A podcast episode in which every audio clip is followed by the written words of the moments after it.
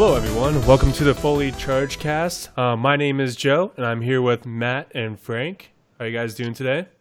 Not too bad. How are you doing? Um, doing all right. Um, just uh, you know, um, so yeah, so we got a pretty packed show for you guys today. Um, it's episode ten.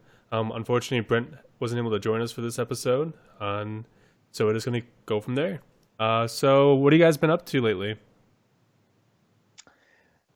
I've been doing a whole lot of killing orcs and Shadow of War. That's pretty much all I've been doing the last couple days. Nice. It uh, it, it, Matt's not going to mention it, but it, it bears uh mentioning to say that it is in fact his birthday today. oh yeah, Probably there not is when that. this goes live, but you know, it is his birthday. He's like a thousand now. Yeah, he's at least a thousand. Hanging in there somehow. I mean, a Such a thousand baby. years is like it's nothing though. Still, you know, in It's the still- grand scheme of yeah, things. So Just goes by goes by so quick. I remember Genghis Khan in the cradle. If I had known then what I know now. for sure. And that brings us to our topic, Mulan sauce. No, uh, we'll get to that later. um, let's But- uh, But yeah, so like when it comes to games, uh, a great game just came out recently, Shadow of War, and you two have both been playing it lately. Um, Mm. what do you guys think about it? Matt, you go ahead and go first. Oh, thanks. Uh, I I really like it. It's uh, I really enjoyed the first one. I talked about that last week. I re- I really enjoyed Mordor a lot, and Shadow of War has taken a lot of elements that were really good about War and has fine tuned them, refined them, made it better. The Nemesis system is better than ever.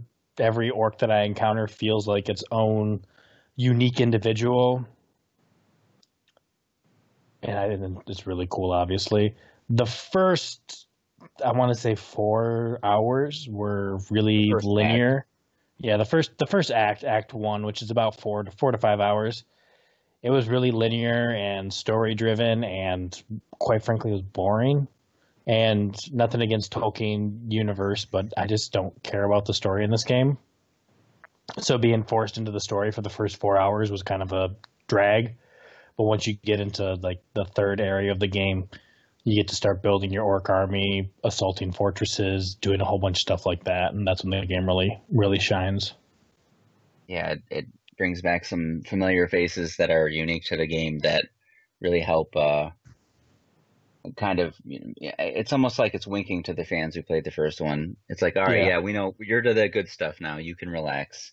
It's just, Yep. it's kind of like they throw a bone to the people that like the story, um, and it's just, it's just not very good.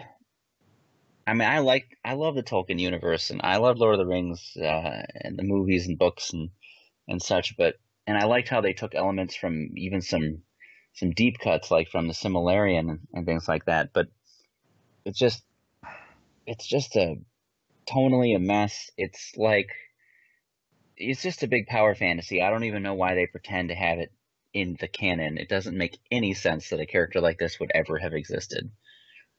Um, but yeah, it's really enjoyable. Like Matt said, it's it's fun. Each character is really unique. The Nemesis system that I really wish other games would copy at this point. Um, it's just so, just you're really able to make your own kind of fun stories, and something that a lot of games try to do. Like you can have your own little goofy adventures in, like say, Grand Theft Auto or something, but it's never this emergent. It's never so so well done that that you really get attached to this cast of characters that you kind of cultivated, and they're not just some story written characters. They're just these goofball orcs with weird personality quirks. I had Matt, have you run into any kind of interesting orcs? I ran into this. I ran into this guy who he was the first guy who betrayed me, and I, I really like that aspect of the game too because the first game kind of made it seem like they're dominated. They they're powerless to resist like your your power. But this game, like if you like show any kind of signs of weakness, I think if you die too much in like a certain span of time, that the orcs tend to bet- betray you. But this guy betrayed me, and he killed me. Like I was in the middle of like I was in the middle of this mission. I wanted to I wanted to kill this one guy and I wanted to brand this guy. I Kind of wanted to mold him to move up in my army because I liked his skill set and I wanted to groom him to be an overlord in my section. So I set these guys up for a fight.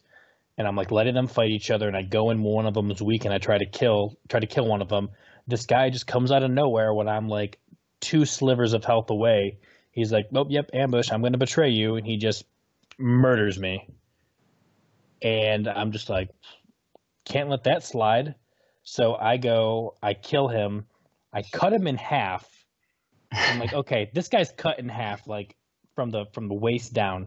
He's cut in half. So I'm just going around, and he ambushes me out of nowhere again. And he's like talking to me like, yeah, like I got cut in half. My brother stitched me back together, but I'm coming back to kill you. And I'm just like, oh my gosh, just I think he's dead now. But if he comes back, I'll let you guys know. Yeah, well, to continue that story, there's a system in the game where if like one of your friends gets killed by a specific orc, uh, you can get a mission in your game to avenge them. And while Matt had already taken care of this particular character, I also got that mission. So basically, that orc died three times. It was a wonderful time. But but is he dead? We don't know that unless their head rolls. Apparently, Yeah, in the that's game. a pretty safe bet. If they get decapitated, they're gone. I don't know. I man. like I that- feel like that somebody's going to surprise me. I, li- I like that there's Stitch some my orcs head that back on be- and coming after you. I do like that some orcs can't be dominated. They have the iron will to resist you. Mm-hmm. And they just that- to the death. Yep.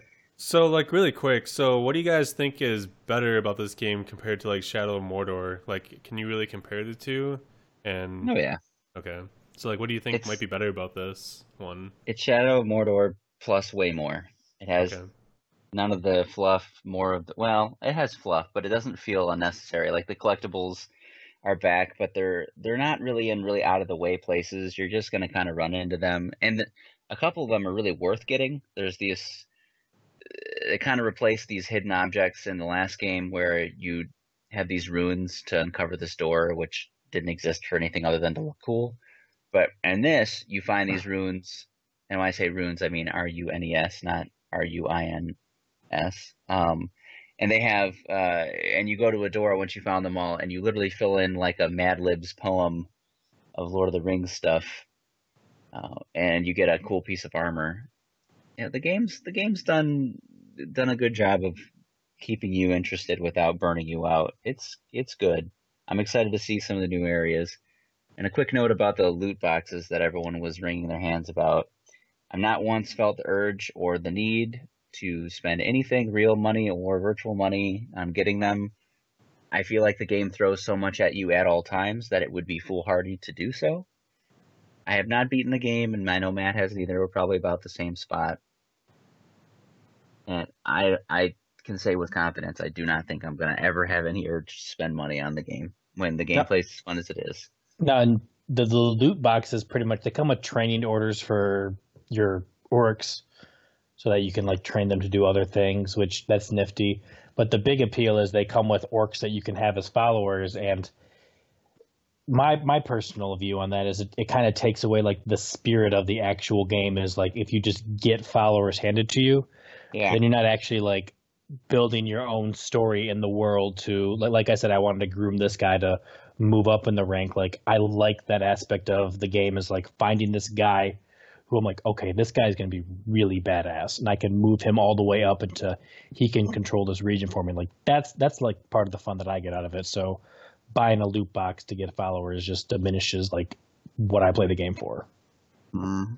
so the like arguably the uh the only reason you might want certain loot boxes is you can get orders that allow you to transfer an orc from region to region Uh, because they're kind of locked to whatever region you got them in and there's multiple regions in the game if you have that order you can transfer them so if you have a guy you really are attached to you can have him come with you to the next region but then you got to use another one to go to the next region i can see where that would become problematic but it's not really necessary. It's more of a personal thing, though. So Okay.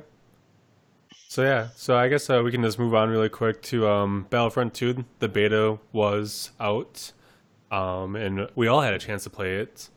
Um, together, but- even Yeah, together for a little bit. Even though the party system in it wasn't the greatest, it kind of Yeah. moved us I it around. didn't and- exist yet. yeah, yeah. it doesn't exist. would be a better way to say it. But yeah, I'm like, I I don't know. I enjoyed the little bit I got to play of it, I obviously didn't play as much as you guys. Um, so like, what do you guys think was the best thing so far about that beta, and what are you excited about for the new game coming out in next month? Birthday boy. Hey, I went first for Mordor. It's your turn. Oh, okay. Uh, well, I really liked. I mean, it looked really nice. That was awesome. The modes they had on display were really cool. I wish they had picked a different map other than Theed um, for the the Galactic Assault mode, which is like the premier kind of flagship mode. It, it was very pretty and very faithful to the movies, but it wasn't a very interesting game.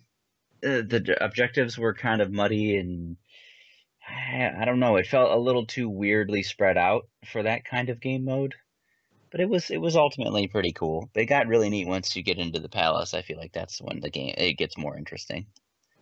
Yeah, I Uh, think then, but that- the, the Oh, sorry. I was Go gonna ahead. say like, Go what, ahead, but the palace. I actually that was probably my favorite part is because I got close quarter combat, and that's actually my favorite Mhm. part about the shooters in general, is just because I feel like, you know, that's when there's more skill involved sometimes, and just having to be, actually be able to aim and stuff like that. Yeah. So that's what I like about it.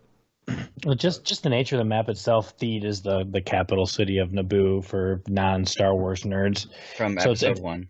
from episode. So it's in the city. Like I just, I'm personally like a big fan of like city esque maps in games because there's like a lot of places where people can just hide behind corners, and it, it only took like a day for everybody to find like, okay, well if I hide behind this stairwell, I can like s- snipe three people before while they walk by me before I get killed. Though, so. That that's my issue with the map in general. It's not necessarily like has to do with just the structure. Just you know, the, I'm not a big fan of city maps, and it seems like it seems like for every mode, the odds were really tilted against one faction. So for Starfighter Assault, it was really hard to win as Rebels. For Galactic Conquest, it was really hard to win as the Separatists, and in the Strike mode, it was really hard to win as the First Order. So I'm sure, but that's why they have these betas, so that way they can balance. Yeah. And So I mean, We've actually already was- talked about some of that balancing. Uh, go ahead, Joe. I was gonna say really quick. Um, do you think maybe that's a little bit on purpose though, because just to kind of go like with the lore? Do you think they are heavily sided sometimes, depending on what the map is and what they're trying to accomplish? Um, that's a tricky one because I, it doesn't make for good gameplay to go. Just No, it solo. it's like a doesn't, but just- game. But at the same time, it's like, you know, they sometimes were attacked for the previous game for not, you know, being fan servicing enough. Whereas this now they're actually doing some more of that. So I don't know. I mean, it I still guess- feels like Star Wars, no matter what. Yeah, it does. Yeah. I don't know. I was just it's just a thought. I don't know Yeah. if it was on purpose or not. For Star for Starfighter Assault, I could definitely see that because I mean, just the Empire, like all those Yeah. Tie fighters, they just throw at you. Yeah. hmm And it is really Right. tilted because you know, for like what we were saying with Starfighter Assault, not only do you have, not only do the rebels have these objectives they need to shoot to destroy, they also have fighters that are like trying to blow them up, and then there's like turrets that are located throughout the map. So it is it is really hard to win as rebels in Starfighter Assault. You can do it. You just have to have like a good amount of people just fo- focus solely on the objective and some really good aces that are just like keeping you keeping fighters off your back, Like us. like us. Yeah. O'Dameron, O'Dameron, baby, We're- best pilot in the Resistance. we represented uh we represented pretty hard in that mode but um it it had another uh, smaller mode called strike which was had used assets from the pre- sequel mo- trilogy movies as well. But no it was it was very fun. It was very pretty. I can't wait for the full game. They've already addressed a lot of concerns with it. The biggest one being based on the beta if you only played that it seemed almost like the random loot crates that you got were the only way to truly level up which I can definitely understand some complaints and concerns with that. Apparently, that's not how it's going to work in the full game. Um, we'll probably have more to illuminate on that at a later point, but it sounds like your progression is more based on well how well you play and your progression in general, not just I got this really good ability and random gambling and now I'm amazing. Yeah, I will say one thing about it is that I actually felt like just this beta alone, I actually almost enjoyed it more than the first Battlefront. I'm not, I'm gonna say that right now. So I'm pretty excited for this one. Yeah, I mean Matt and I played the heck out of the first Battlefront, and we really I would say we enjoyed it, right, Matt? Yeah, it was fun. Yeah, and but this this has the potential to be considerably better right out of the gate, and all the downloadable content will be free for it in the future, which is very exciting. Shouldn't splinter the player base much. My my biggest concern with Battlefront 2 was we hadn't really heard a whole lot about Darth Vader being in the game, but but EA EA addressed that issue a couple days ago, and I'm like, okay, Darth Vader's in it. I can buy it now. Yeah, because like you know, there was no chance he was going to be in it. I mean, same thing with Rogue One too. I was just like, you know, when is when is Darth Vader going to be in this? And then at the end, you see him. It's like, oh, the, the movie's good now. So yeah, that that's my biggest concern with the Han Solo movie. But the but if, but if the All right, rumors are come true, on, guys, come on, guys, settle down. Um, So- anything else we Joe. can talk about with Battlefront? I think we're set with Battlefront. Yeah. Would you guys say? That's Joe, Yeah. would you uh, like to tell us your latest gaming accomplishment to segue into our next section? yeah, I mean, it's the biggest badge of honor I've ever had in my life. Um, I had the opportunity gosh. to defeat the game Cuphead on regular mode. Um, so I was pretty excited about that. But no, but for real, I really liked the game. Um, I did I did actually just beat it about an hour ago. So I was, you know, I was trying to actually beat this before this podcast so I could talk a little bit more about it. But and also that'll also segue towards a different discussion we're gonna have soon. Um, but overall, I think it's a a great game. It kind of has that whole like uh, 1930s feel of like the animation. Um, to say as someone else did it, kind of has like the older art style of like cartoons um, before like Bugs Bunny and all that stuff. Um, has like the more outlandish stuff like Woody Woodpecker and all that kind of fun stuff. And I don't know, I think it's a fun game. It's difficult, and I would say that if you like um, side-scrolling shooters or just like boss fights in general, which pretty much this is all boss fights, um, this is a great game to pick up. And I know Frank had the opportunity to play not as much as I did, but you know, he can share a little bit about his thoughts on the game if you would like. Uh, it's easily So- one of my. Go ahead. Would man. you would you say this is game of the year material right here? I mean, I would Well, say I was just gonna say I'm. In, I would say it's on my top five so far this year. Yeah, I mean, it's definitely not to the hype of E3 and how they kind of made this game because like it got hyped three years in a row or two years in a row. So that's just like it's impossible to live up to that. It's definitely a good game. Um, I don't think it's gonna be game of the year because I just don't think it's enough content and it's just not enough with that. But It's really it's really hard to beat Overwatch for game of the year again. Like Yeah. I mean, you know, that's going to be a hard contender for that. But yeah, I would just say it's definitely a good game for what it is. And, you know, I would definitely recommend it for anyone that wants to play a game like that. Um, But I yeah, would say, back uh, to what Frank was saying. uh, yeah, it's something that I. I- I've been enjoying so far this year. It's it's really good. I haven't beaten it yet, but I really like the art style. I'm a pretty big fan of like not only classic movies, but a lot of classic animation and just movies in general. It all kind of goes together with that. But it really does emulate a classic like Max Fleischer cartoon or or, or like a little bit of a Betty Boop type thing going on, and it's it's just awesome. I just wish I had the black and white mode unlocked. I've been trying. It is brutal to unlock that. So You what do you beat what do you have to do for that? I actually didn't know about that mode. Yeah, you have to do uh you have to do the the like run and gun missions like the regular levels, but you can't kill anything. So do you have to do all of them or just one? All six of the run and gun levels without killing anything. Wow. Seems Yeah, pretty hard. Which yeah.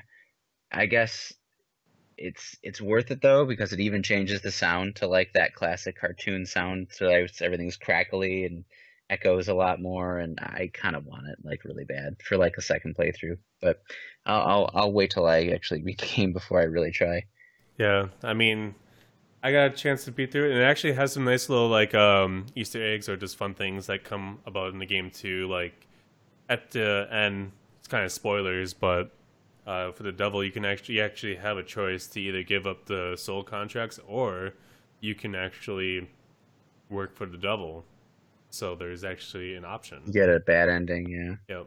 So I did both You don't have to fight the funnel boss. Yeah, I did both endings really quick because it's really easy because you can always go back and play it. Because you technically haven't beaten the game though, so you can always go back and redo it. So retry.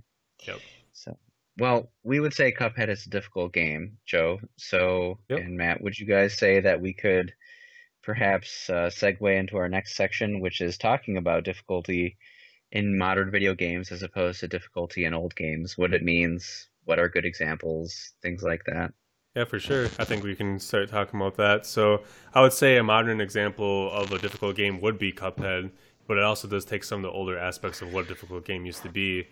Um, but yeah, I mean, when it comes to older games, it seems like a lot of games were just created just to be hard, um, in a way that was, I would say, almost unfair. Like Matt, would you like when you play older games, do you kind of feel that way, or when you kind of look at it from like new games and old games, how do you feel about that? Well, even even games that like try to like capture that like old game hardness, like honestly, like I'm just I'm just so spoiled by how easy modern games are Yeah, that whenever I play Shovel Knight, which isn't really that hard, it's just like, oh, like so if I die, I have to like go back to almost the beginning of the level. Like it's just, and Shovel Knight's a pretty like tame example, 'cause Very. for for what it for what it tried to be. But even even that, like I'm just I'm I'm personally just spoiled at how how easy games are, how many times you can just like quick save, boom, like oh I'm gonna get into a nasty combat, better quick save. So yeah, it's just I don't know if uh like I know what you're talking about, like the arcade stuff's being unfair, which you know, they they're trying to get money out of you to keep playing, but even like even Mario, like we're pretty spoiled nowadays with how easy games are. Yeah, I mean, I know some of it has to do with limitations of hardware back in the day, where you couldn't save or be able to have certain save points, or you know, it can only keep so much memory within it. So that's why I had to restart you at the beginning level. You know, sometimes like that. But you know, like I guess a good example of like, I think a good fair hard game back in the day was probably Mega Man as well. Like I felt they were usually pretty, like they were definitely beatable, but they were they were hard. Um, it just took time. Like, go ahead, Frank. There were certainly games back then that were just like completely unfair, but I don't think Mega Man was unfair. No, I think. Mega Man was actually pretty well designed. You have pretty extreme, very precise control of your character. You have the tools, it's just you just have to know how to use them to succeed in any level, even if you haven't beaten that certain boss. I I think Mega Man was a good example of like classic hard. Yeah. But then there's like Ghouls and Ghosts or uh, Castlevania 2 or I mean just so many other ones that are just ridiculous designed to just kill you in the most horrible ways over and over and over again. Uh, I mean there's a character in the first level of Ghouls and Ghosts that the Red Armor, the little devil guy, that it, it literally scrolls the screen when you try to jump. So if you try to jump over it in the wrong direction, it's going to hit you every single time. Yep. And sometimes when you jump in the right direction, it's going to hit you every single time. And this is like two minutes into the first level. Yeah, I And believe me, those guys are in the rest of the game too. yeah I did not enjoy that game whatsoever. Like even when I was a kid, I tried playing that. It was just way too hard. Like I could not get past. I don't think I could even beat. I think I might have beat the first level, but it was just it. I would say it probably wasn't even enjoyable. It was just. Nope. It was just too hard. It Yeah, it has was- the classic. Oh, go ahead. Um, never mind. Go ahead. It has it has the classic full. You know, if you get a game over, it's game over. Back Yep. to start. No continues. Um, and you got to beat. And then just the ultimate punch in the face. Once you beat the game, all six levels, it's like, oh, that's awesome. I beat it. Oh, no, you don't. You got to do it all over again. You literally have to beat the game twice in a row to get the ending. That's And awful. It's, it's it's brutal. It is not a pleasant experience. Did you have an um, and that- opportunity to ever beat it?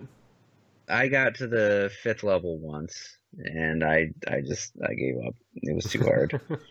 then there's games like Battletoads where it's a weird kind of in between where it is really brutal, but it's more like rote memorization brutal, not and just good reflexes brutal. It's not random, undodgeable nonsense. There's there's patterns to literally everything in that game, which is why it's actually a pretty well designed game, but it's just brutally hard. Everybody knows about the turbo tunnel. It's the third level.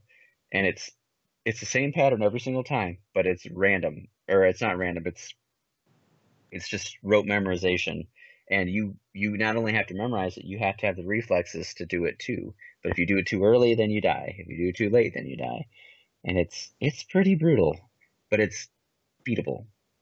The classic hard games are, are a little different than than modern hard games. I, Yeah. A lot of games get a a certain reputation nowadays, and I think we are really spoiled, like Matt said. Um, if you wouldn't mind, Joe, I, I wouldn't. I would like to kind of talk about a few of those. Yeah, for sure. Um, like we just mentioned, Cuphead definitely takes its design from some classic games. It plays a lot like Contra, for example.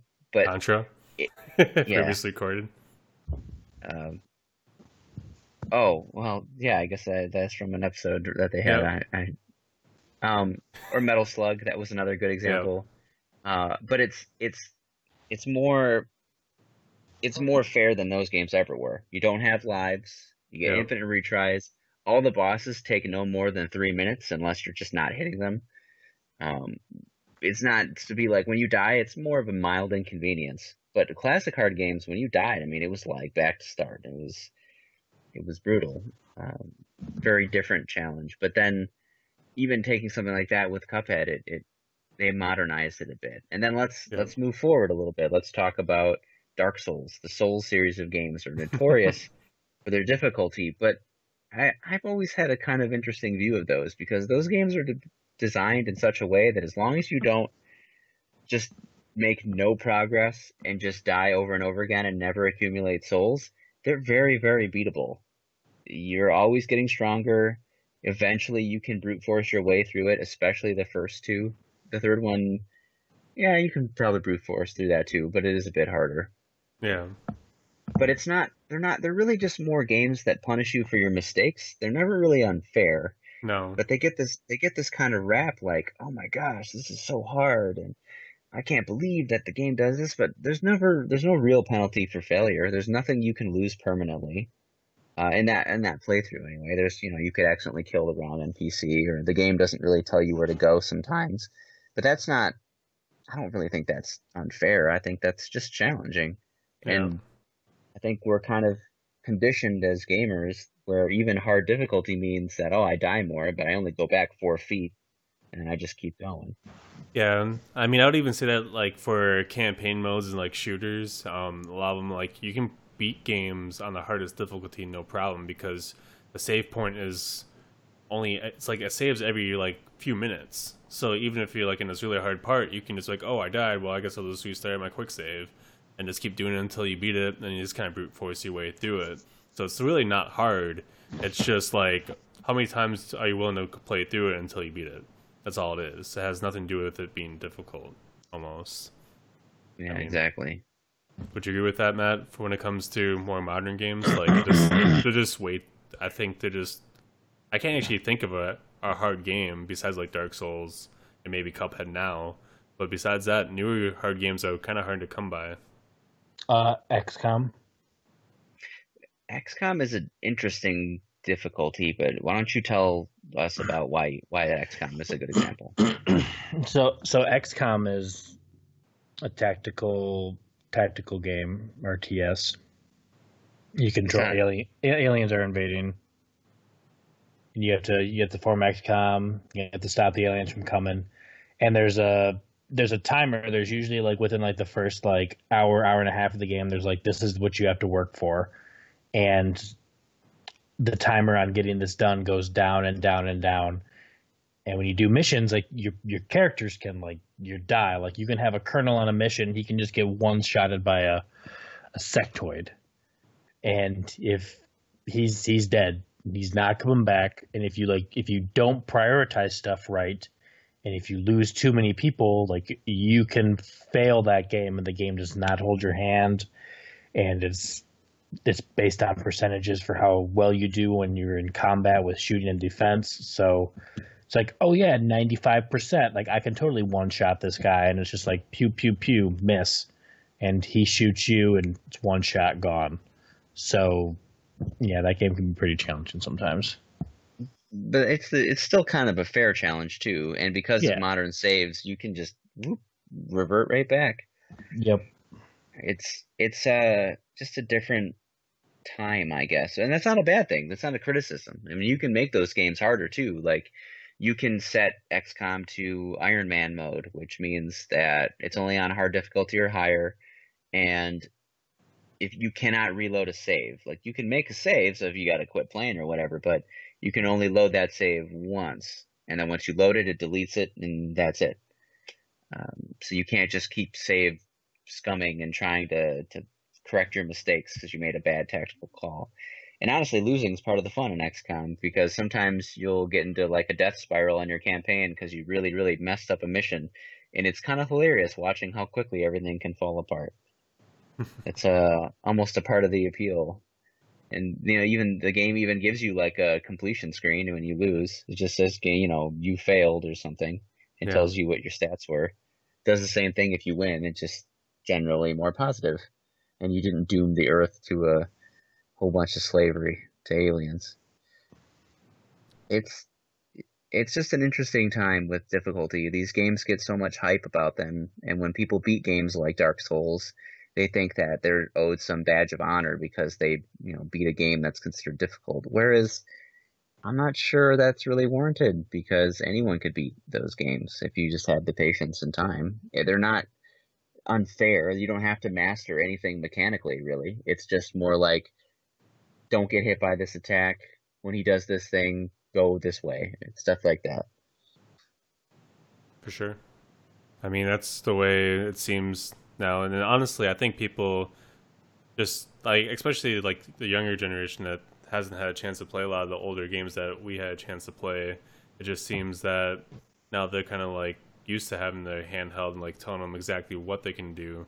And I mean, part of that has to do with the fact that now games can be a lot bigger and longer, so they can add tutorials and stuff like that. So that's part of the reason. But also too, it's just um, I mean, I think they're just used to being able to beat a game like easily. Like they're just like given that opportunity just to get through it. And like if they beat the game, it's considered a good game. If they can't beat it, it's a bad game. And that's why difficulty I think is kind of important because like and it makes it part of the game itself. And you know, newer fans might not like that as much because they are used to just being able to complete a game no problem. But at the same time, like it just doesn't challenge people. And so I think having a nice strike or a nice balance of challenge and like story or a nice um like just some type of way to make the game more than just a story i think is key for a lot of stuff or at least for newer game or i hope that newer games could actually do Now, some games actually use their difficulty uh, for their for their own benefit. Like they they kind of want you to fail a little bit to make it more interesting. Um, just like we were talking about Shadow of War earlier, it's one of those games where death is not a good thing, but it's almost encouraged just because it it'll change things up. You have to you have to learn from your mistakes and deal with a whole different situation you literally created uh, based on emergent gameplay. So, for example, if an orc kills you in that game, even if it's some unnamed mook, they get a name and a title, and they remember doing that, and they might get a lot of accolades and level up a ton from that. And if the same one keeps killing you over and over and over again, they can get real strong, and you might have a really hard time killing them yeah it's it's quite a change from a lot of other games where death is more like just a clean slate wipe. Dark Souls, when you die, you drop all of your currency on the ground. Uh, I say currency because Bloodborne and all sorts of other games use this now, Nioh and things like that. Um, and and you can go back and grab it, but if you can't make it back and you die in the meantime, then you lose it, and the cycle continues and so on. Um, but in Shadow of War and Shadow of Mordor, when you die, uh, all that stuff happens. Time advances, so things that you left unresolved can can change. Maybe not in your favor, maybe in your favor. It creates almost a new world state. You can advance time anytime, but when you die is when stuff really changes. And it, it's kind of almost like you kind of want to die sometimes, just because it makes the game more interesting. Which I'm kind of starting to feel like I should have played the game, started the game on hard difficulty because I am not dying like much at all. And I, I know that sounds really strange, but but Matt, you know what I'm talking about. Yeah, like I'm starting to get to that point where, unless I put myself into a sticky situation, yeah, I don't die very much either. Like I'm, I, I think I've got every base power unlocked. I just need to Yeah. get like all their, their side stuff now. Yeah, I was really surprised how quick that happened too. Like I, we're not very far in the game. We can't be. I've I've taken over two fortresses. Uh, okay, you're a little ahead of me then, but but still, it's I, I I just I'm just surprised that it, it happened so quickly. But but it's just it's a difficulty gets a lot of hype. You know, like games like Cuphead. That while we personally enjoy them, there's a lot of people online that are really bashing it and saying it's unfair hard. Yeah. and it, it's it's not though. Like it is certainly challenging, but you kind of got to swallow your pride on this one and just well, you like this one, Matt. Get good. Yep. There's actually Like- this uh funny um like video of someone. It's like a game. It's like a game critic. I don't know if you guys had a chance to see this video, but it's actually someone who is playing a tutorial of Cuphead and is not able to jump over, do the jump dash onto like this ledge. And it took What, on him, the tutorial? yeah, it took him almost over a minute to actually complete it. Is it a gag? Is he joking No, he's not joking. And he got a lot of Oh. heat for it of how bad he was at it. And I don't believe you. That can't be right. The only people that are bad at video games are Polygon. but yeah, it's just I I think I'm almost gonna put that in the show notes for like on the post so people have an opportunity to see this great video of this person failing pretty much. Um because I mean and the thing is who's complaining too is like it's like it's like how about you guys post the first twenty minutes if you're uh, experiencing Cuphead and the thing is like there's people that have and obviously they gotten past that no problem. So um So, actually, that brings me to something I didn't even think about. Do you guys think that the hype around difficulty of these games actually makes them harder for people because they're more like anxious and nervous about stuff? I'm Like- sure for some people, I'm sure for Yeah. some people it does. Because like that, that was kind of how it was for me with Bloodborne when Bloodborne came out. Like, oh my gosh, it's another Souls game. And don't get me wrong, like Bloodborne is a challenging game, but like once you understand like what you're doing and the mechanics of it and how the monsters in the world interact, like you, you can get through some of that stuff pretty not not easily, but it's still going to be a challenge, but it's not soul crushingly hard.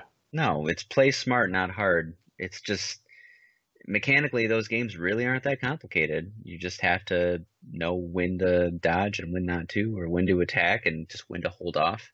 You can't get greedy, but you can't be a coward either. And I think uh-huh. they strike a really good balance. Like so many games now, it's one or the other. Like be overly defensive. Like the first Dark Souls, for example, it's not correct. The correct way to play the game is not with just a shield up the whole time. Honestly, you should be dual dual wielding as much as possible. Just run in, dodge a lot. But the game kind of forces you into this turtly defensive style because it throws a really good shield at you right at the beginning of the game, and it wants you to really, um, you know, kind of turtle up. You can block almost all damage with it and just be really careful. But that's a really boring and uninspired way to play the game. Plus, it's not going to help you on bosses because most bosses you can't block their attacks anyway. It teaches you bad habits. But Bloodborne throws you right in. You never get a shield, and the one you do get breaks the second you pull it out. Um, as kind of a gag. Uh, but yeah, I mean, Matt, you hadn't really played a Souls game before. You played Dark Souls 1 a little bit um, before Bloodborne came out. But that was it, right? Yeah, I played a little bit of Bloodborne, and I, I enjoyed the game. I just just came out at a weird time, and then by the time I got back into it, just it just just wasn't a good. And me and Dark Souls never clicked. I I enjoyed the game a lot. Like I could I could see like the appeal of the game, and I could see there was a lot to offer. I just never really got into it. And then Bloodborne, I got it, and that game came out like three weeks after my my Elijah was born, so I didn't get to dedicate a lot of time to that. But a but a year later, a year after it came out, I was able to I put a lot of time into the game, and I I really got into it, and I played it, and I beat it, and I mean, it's a really good game. Probably one of my favorite games on the PlayStation 4 right now. Still, just it's a very well made game, like the universe, and like I said, it's hard, but I like that it doesn't insult me as a player, like playing it, but at the same time, like I don't feel like I can never beat something. Yeah, and it just, I mean, going back to the point we had it was just, you know, the hype of it kind of makes people expect it to be hard, so they make it harder in their head. There's a lot of psychology there. Cuphead is definitely an example. There's a lot of YouTube videos of people like, or the one that, that Joe's mentioning. I'm, I haven't seen it, but some people will go into it thinking, oh man, this is so hard, but it, it's, you know, it's not that bad. It's, it's hard. It's challenging. You're gonna die. That's just a fact, but it doesn't mean that it's some insurmountable obstacle that you can never prevail of. Yeah. I mean, the things I watched some people stream it before I did buy it and play it. And when I first watched them play it, it looked difficult. Like, I almost looked like I probably wouldn't be able to like play it, or like I was like, oh man, this game actually looks hard. And then when I actually like started up and started playing it, I was like, actually, this isn't that hard.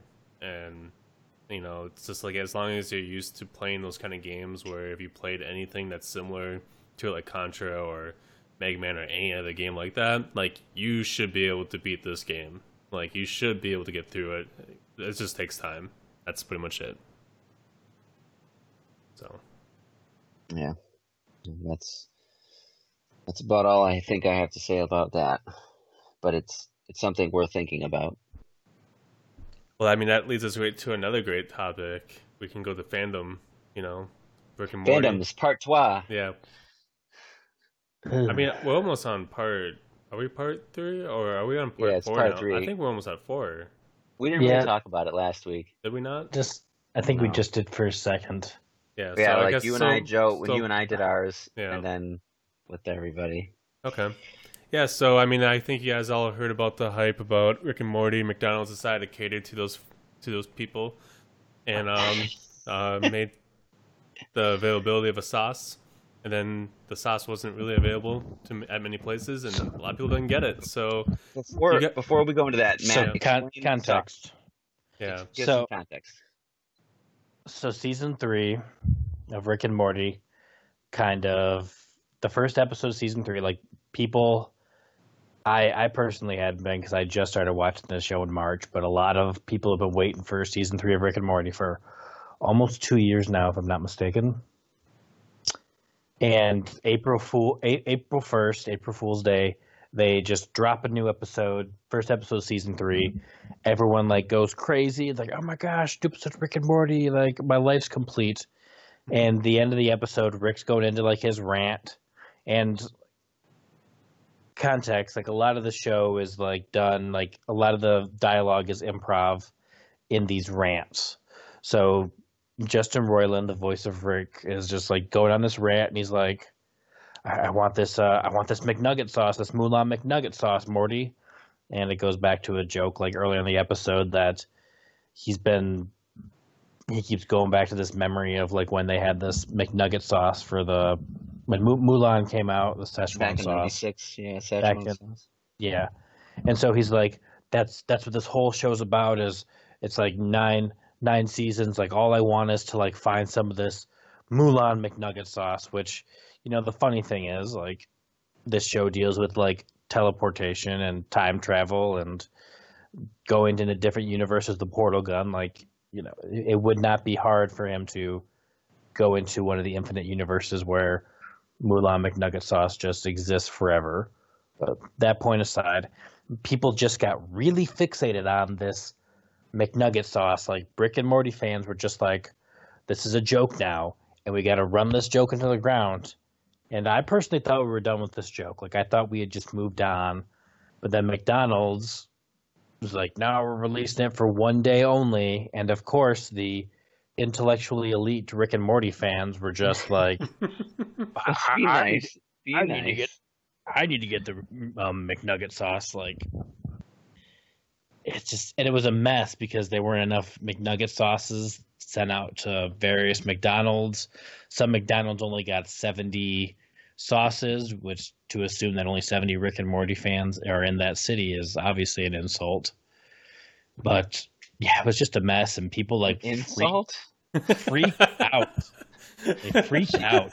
I'm not sure that was the right word, but um, it, it's it's it's an example going back to our fandoms talk is that it's it's just kind of an unhealthy way to go about it. Uh, when the reason why we're picking on this isn't that it was unfortunate that there wasn't enough sauces. It's the reaction to them not having enough sauces, where there were examples and videos of people threatening the lives of various McDonald's employees. Uh, people talking about how their their kids were crying and super sad they couldn't get the McNugget sauce which is a bizarre thing because why are they are their kids even aware of Rick and Morty? It is not a children's show. Yeah, they shouldn't be really. I mean, I guess they could watch it, but you know, they probably shouldn't be. This is it's, the future. This is the future, gentlemen.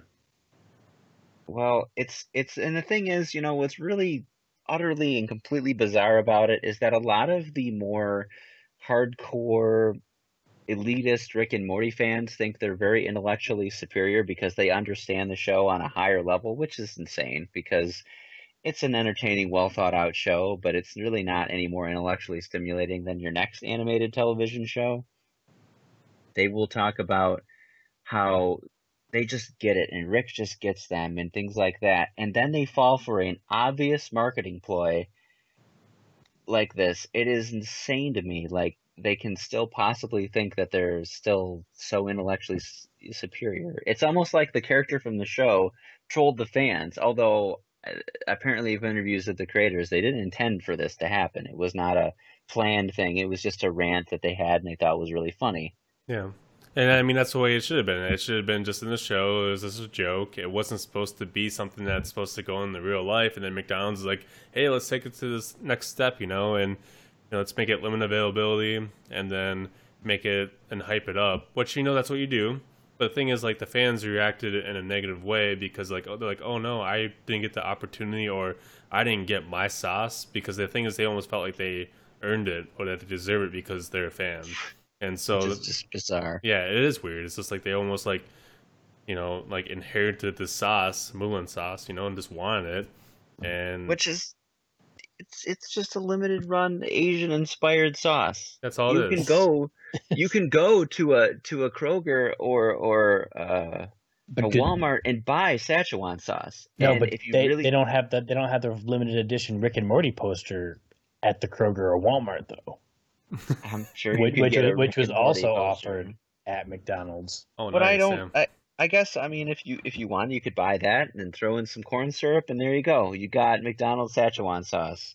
Or I I just it is such a bizarre I can't even get in the mindset. I usually am am I think you guys would say that I'm uh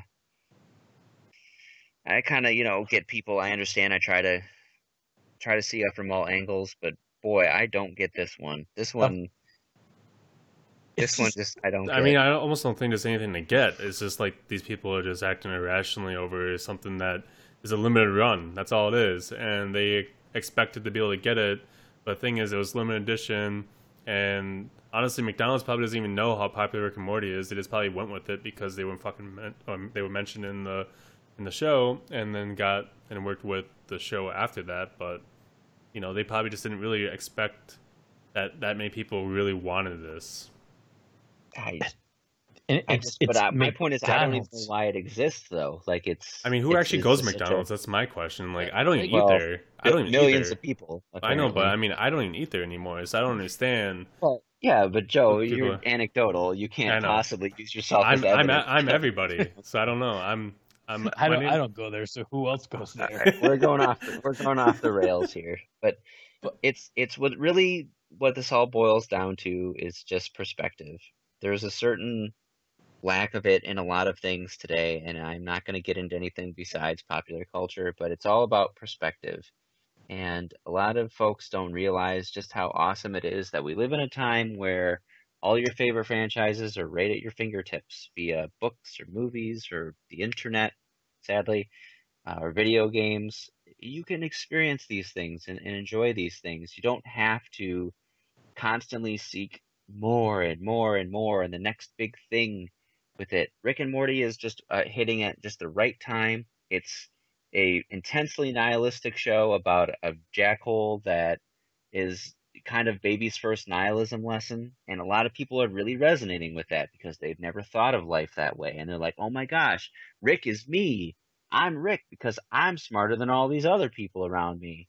And it, it's just a very bizarre thing because it's, it's almost like they have no perspective on the fact that that's not true at all. They, they aren't smarter than anyone else, but people think they are. Because Rick is smarter than everyone else and he's perfect and never makes mis- real mistakes, they think he's like Cartman from South Park and he's someone to be emulated or or something like that. When in actuality, he's a cautionary tale. He's not a character you're meant to like.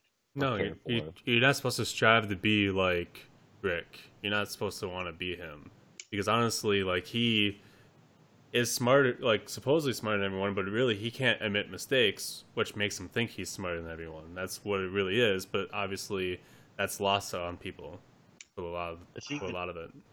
There's even an episode where he you it's revealed that he's been going and changing people's memories anyway whenever Yeah. he does mess. Exactly. But I mean, I'm not going to get into the Rick and Morty lore. It just it's it's it's not it's fine to it's fine to like things, but it, you have to keep perspective on it. Like I really like Star Wars, and I saw the Last Jedi trailer, and I'm going to be honest with you guys. I mean, maybe we should capstone with this, but I'm to be honest with you guys. I don't know how I feel about it. It was a very busy trailer. I liked the goodwill they built up from Force Awakens and even Rogue One, where there was a lot of practical effects and a sort of subdued tone. Like, don't get me wrong, there were certainly action sequences in both films, but Force Awakens, you know, it's kind of understated. Uh, even compared to the original Star Wars, there weren't a lot of like hallway shootouts or anything like that. Yeah, there was a big action set piece at the end, but it was still more of a character driven thing and not just bang bang pew pew pow pow like episode one, two, and three were. But there was a lot of really busy CGI in that trailer. yeah. I I don't like even there's a shot where it's the first order all lined up and it looks like a hangar, but it is like the most visually busy thing I think I've ever seen in a Star Wars movie. And it's it's still a static background, but there's so much stuff. And I don't know. And I'm not someone who just hates on things. I always want to give it a chance. I'm gonna see it day one and I'm very excited. But I I don't know. I like the first trailer because it, it captured what I like about Star Wars without being loud and bombastic, but this was just like normal trailer, except it's for a Star Wars movie, and it, it bothered me. They did these awkward cuts Yep. where like this character is doing this thing to this character. Well, no, they're not. Those are two clearly different scenes, and it's cheap and manipulative, and they didn't really do that in the last two Star Wars movies. I, I feel like this. Yeah, I mean, I would agree with you. This trailer felt like every other movie trailer you ever see. They definitely did some hard cuts to things that aren't related at all. Um, and I, I don't know. I this trailer actually, I, I think I actually started laughing almost near the end of it because I thought it was just like, what is this? It's like this doesn't seem like something I actually really want to go see usually. Because usually when I see a Star Wars trailer, like I it has a tone to it and it makes sense. This one I just didn't get it, and I feel like they're almost falling to a point where it's gonna go back to like the first like first episodes like one, two, and three, and start making all kinds of these weird CGI, very busy effects. And that was the problem with a lot of those is that there's just way too much going on. So hopefully they don't do that. CGI in itself is not bad. There was No. a ton in Rogue One and Force Awakens, Oh, but yeah. it still it still had a certain balance to it and a believability and i'm i am genuinely worried that this is going to they're not going to learn from their mistakes because they've had successes i don't know i i mean i'm it's i'm unfounded and uh, i'm only using this as an example of like this is something i love but i'm not afraid to criticize it and still love it the problem is a lot of people in fan bases and i may be going for straw men here but you can't say anything bad about the thing they like, period. Because if you do, they then they have to admit it's bad, which is ridiculous. That's not at all what that means. Well, a lot of people put their identity into like the things they like. So a lot of people see themselves as like, I'm a Rick and Morty fan. That's who I am. Or like, I'm a Star Wars fan. That's who I am. Like, insert whatever. Like that becomes like a part of their identity. It's it's just like anything else in life that you criticize. You're not. You can criticize those fandoms or those ideas, but people think you're attacking them when you do it. Is Well, what it's it true. pretty much comes And- down to. That's that's very true. It's it's a it's a like an identity, a badge, and I would love to get into pop culture being identities, but I don't want to go for another hour and a half.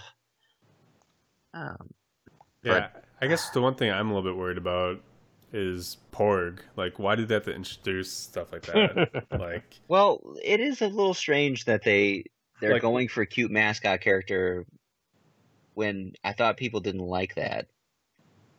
I, I thought BB-8 was like a cute enough mascot. yeah, I thought that was enough. I'm that just, was definitely I'm just enough. throwing that up there. I think BB-8's BB-8's adorable. we're overdue for another droid. Like, uh, you know, it's been six movies, so I was I was totally on board with BB-8. I mean, yeah, you know, It- whatever. It made sense. But- Yeah, and it, it made sense. It's kind of like an evolution of a technology that's been around for a while. You know, it's similar to like R2D2, but not completely. But then, like, now we're throwing in CGI Furbies or Puffins or whatever the heck it's supposed to be. And, you know, I, I Uh. don't know how I feel about that because they're already over merchandising this character and we don't even know what it is. Well, It- yeah, it's, like, and the thing is, too, is like in the trailer, it's just like, why is why is it with Chewbacca? What? Why is it there? Like, it makes well, It but that's It, that's fly, to it get flies you to the watch. Falcon now. Well, yeah, it's clearly, but, but no, I, I mean, I'm not going to question. I, I, there's no problem with them introducing things in the trailer I don't understand. It's just more well, like no, but I mean, just I like don't want it's them just to force it down our throats. Like it's it's. I'm a little worried because now that Disney's had two successes, I'm a little worried that they're going to start really shoveling it in. it's like and they almost had George Lucas come back and write this stuff. It's just like okay, we, I don't know. I mean, it just could be the way that the trailer's edited. I just, I wasn't. I don't mind cryptic trailers, but I'd rather they be more cryptic than what this was because this probably showed us a lot of important stuff without really showing us important stuff. But when you see the movie, you're like, I can't without believe they showed context. that. Yeah, and it, it, without that context, it almost ruins the movie when you see it because you're like, oh, that's the context. Because some people, you know, you build up an expectation. I saw this a lot with TV shows like Lost. They'd show the the preview for the next episode, and everyone would have all these crazy theories, and none of them would be right. know, And then a lot of those people would get really mad because they thought they solved it. And that's what's I think going to happen with this because there's a lot of people that don't pay attention to detail. And I, I guess before we do this, we've moved on. We're past fandoms now. We're just Yeah. talking about the Star Wars trailer. Um, because we had to. They're they're gonna see this and be like, well, what do you? I thought Kylo Ren was putting his hand towards Rey. What what's this? This isn't what I saw in the trailer. And and I'm not being a straw man about this because there's a lot of people that will have already made up their mind with what's going to happen, and they're going to be upset because it didn't happen the way they expected, and they're they're going to bash the movie just like how now it's popular to hate on Force Awakens, and even though that movie was fine, it was totally fine. I don't. Mm, that's the story for another day, but I I'm excited about the film. I wasn't. I'm not sure how I feel about the trailer. yeah. I still think it's gonna be a good film. I think it's just that the trailer just seemed. It's, it's just that it was different, but not in a good It's way. so, It didn't feel like a Star Wars trailer, No. other than the blaring John Williams soundtrack in the background, yeah. and and you know the recognizable characters. I'm glad that they look like they're really moving past the old characters and like just really embracing the new ones, which is what I was hoping they would do. I, I feel like some. that. I feel like some that's a little bit forced, obviously, for some reasons. But you kind of have to though, because yeah, they're not going to stop after episode 9 so uh, yeah i guarantee you we're going to get an episode 10 11 12 with these same characters and let's be a little older they're not going to do a time jump for 20 years or whatever i mean i could be wrong but yeah. I the just- funny thing is, I actually talked to some people like just like um when I played soccer, they were talking about the Star Wars trailer because it came out. I think that day or like a few days before, or whatever. And they were just talking about it, and then they actually didn't know that there's plans to release movies after Episode Nine. They actually thought it was going to be done by then. It's like no, Oh, there's, there's, no. there's a movie going to be almost one a year. Like they didn't even know that there was going to be a Han Solo movie coming out. And so I oh got no! Did, so- did you tell them? yeah, so I got to drop that knowledge on them. They seem they seem excited. So it's sarcasm aside it's just it's it's a I wasn't being sarcastic. They that- were actually excited. no i i So- don't mean you i mean i mean with matt but it's it's like a lot of people don't follow it like we do or even the people that might listen to this cast you know you we're more immersed in this and we we care about it more but it's that's what's kind of scary about it because that's who this trailer was made for because they know that we're going to eat it up no matter what. And I I don't want Star Wars to get really stupid again. I thought they did a good job having like enough there to really look into it and like really trying to like get the meat off the off the bone, so to speak. But even Rogue One had that, even though I didn't like it that much. It I don't want this to become just a fluffy action movie where here is a scene of the Millennium Falcon flying through a crystalline structure, which is oddly reminiscent of the uh, asteroid run chase. Here's a bunch of walkers, except now they're gorillas. Here's a bunch of of this and that. It's just it's a reference to remember this time when this thing was a thing. I don't want that to just be Star Wars forever. I I as much as I have issue with the prequels, they at least introduce new things and based on what they've shown us in this trailer, this is just going to be the dark chapter, and it's going to do the exact same stuff Empire did. I swear, if somebody gets a limb cut off, I'm going to be really upset. Specifically, if it's a hand again. Yeah. Well, I know there's a lot of symbolism there, and you know what? Somebody's probably going to lose a hand because that's just how Star Wars works. But I, it's either you I lose, don't want to see it's either Empire you lose your again. hand or you get cut in half. Only two Who's options. gonna lose? Who's gonna lose their hand? Rey or, Rey or uh, Kylo Ren? We should place See, that's the thing. They're not. I'm hoping that they're setting this up, and I, I'm being foolish about this, but I'm hoping that they're going to set this up to where our expectations are. It's going to be just like Empire, where uh, uh, Kylo Ren or Snoke or somebody reveals some deep secret to Rey, and she's like, "No," and then you know loses a limb or something, and and it's just Empire. Like, and then the next movie, you know, somebody's captured and and we got to save them and and and oh man i will be not happy if they do that but Actually, maybe I- they're setting it up to where they're going to do that and then oh it's not like that at all it's actually a twist and there's actually secretly dinosaurs the whole time i don't know it just I have this awesome prediction. I think Luke Skywalker is going to lose his other hand. or or uh plot twist luke uh becomes uh darth vader part two Or that. Just don't. Well, if if Spoilers. Luke's on the low, It's happening. if Luke's not on the high ground, then it's definitely gonna happen. oh man yeah if he gets into a lightsaber duel he better stay on the on that high ground Ah, I just, I I think the movie will be fine. I am not panicking about it in any stretch. I just didn't care for that trailer, and I don't like how they make these trailers like massive epic events. It's a two minute trailer. It it should be just like, hey, this movie's coming out. Be excited about it. Not the trailer, the teaser for the trailer. Just it's the teaser for the teaser for the trailer. And I, I don't I don't like that. Games do it too even some books do it weirdly enough. Dan uh Dan Brown's, I'm sure, magnum opus, which has just come out. I don't even know what it's called. It's just that amazing. My mind. It's called it's called it's called Magnum Opus. Oh, okay. subtle. It's not what it's called. But you know, even that had trailers. I'm not even kidding. Like I had a YouTube ad interrupt it, like to say, check out the amazing preview of Dan Brown's newest book, uh, the God Particle, or whatever he wants to call it. And it's just it's it's uh gosh i mean even books have it and and not even going to get into this terribleness of dan brown but uh, it's it's just we we got a little ranty at the end here guys Yeah. i'm really sorry i'm really sorry I think it's all right. We haven't done it in a while, so I think it's good to have a free flow. And also, I think it made sense for us to talk about the trailer. Um, we didn't plan on it, plan on it, but obviously it was going to happen. Yeah well, if you know it was going to happen yeah. But I guess this is a good place that we can end it. Um, so I want to thank everyone for you know taking time to listen to us uh, talk and slash rant like we did at the end here. Um, you can always check us out at uh, www.batteriesfullycharged.com. Also on Twitter, we're at bfcharged, and we are actually set up our Facebook page. It is pretty much set up.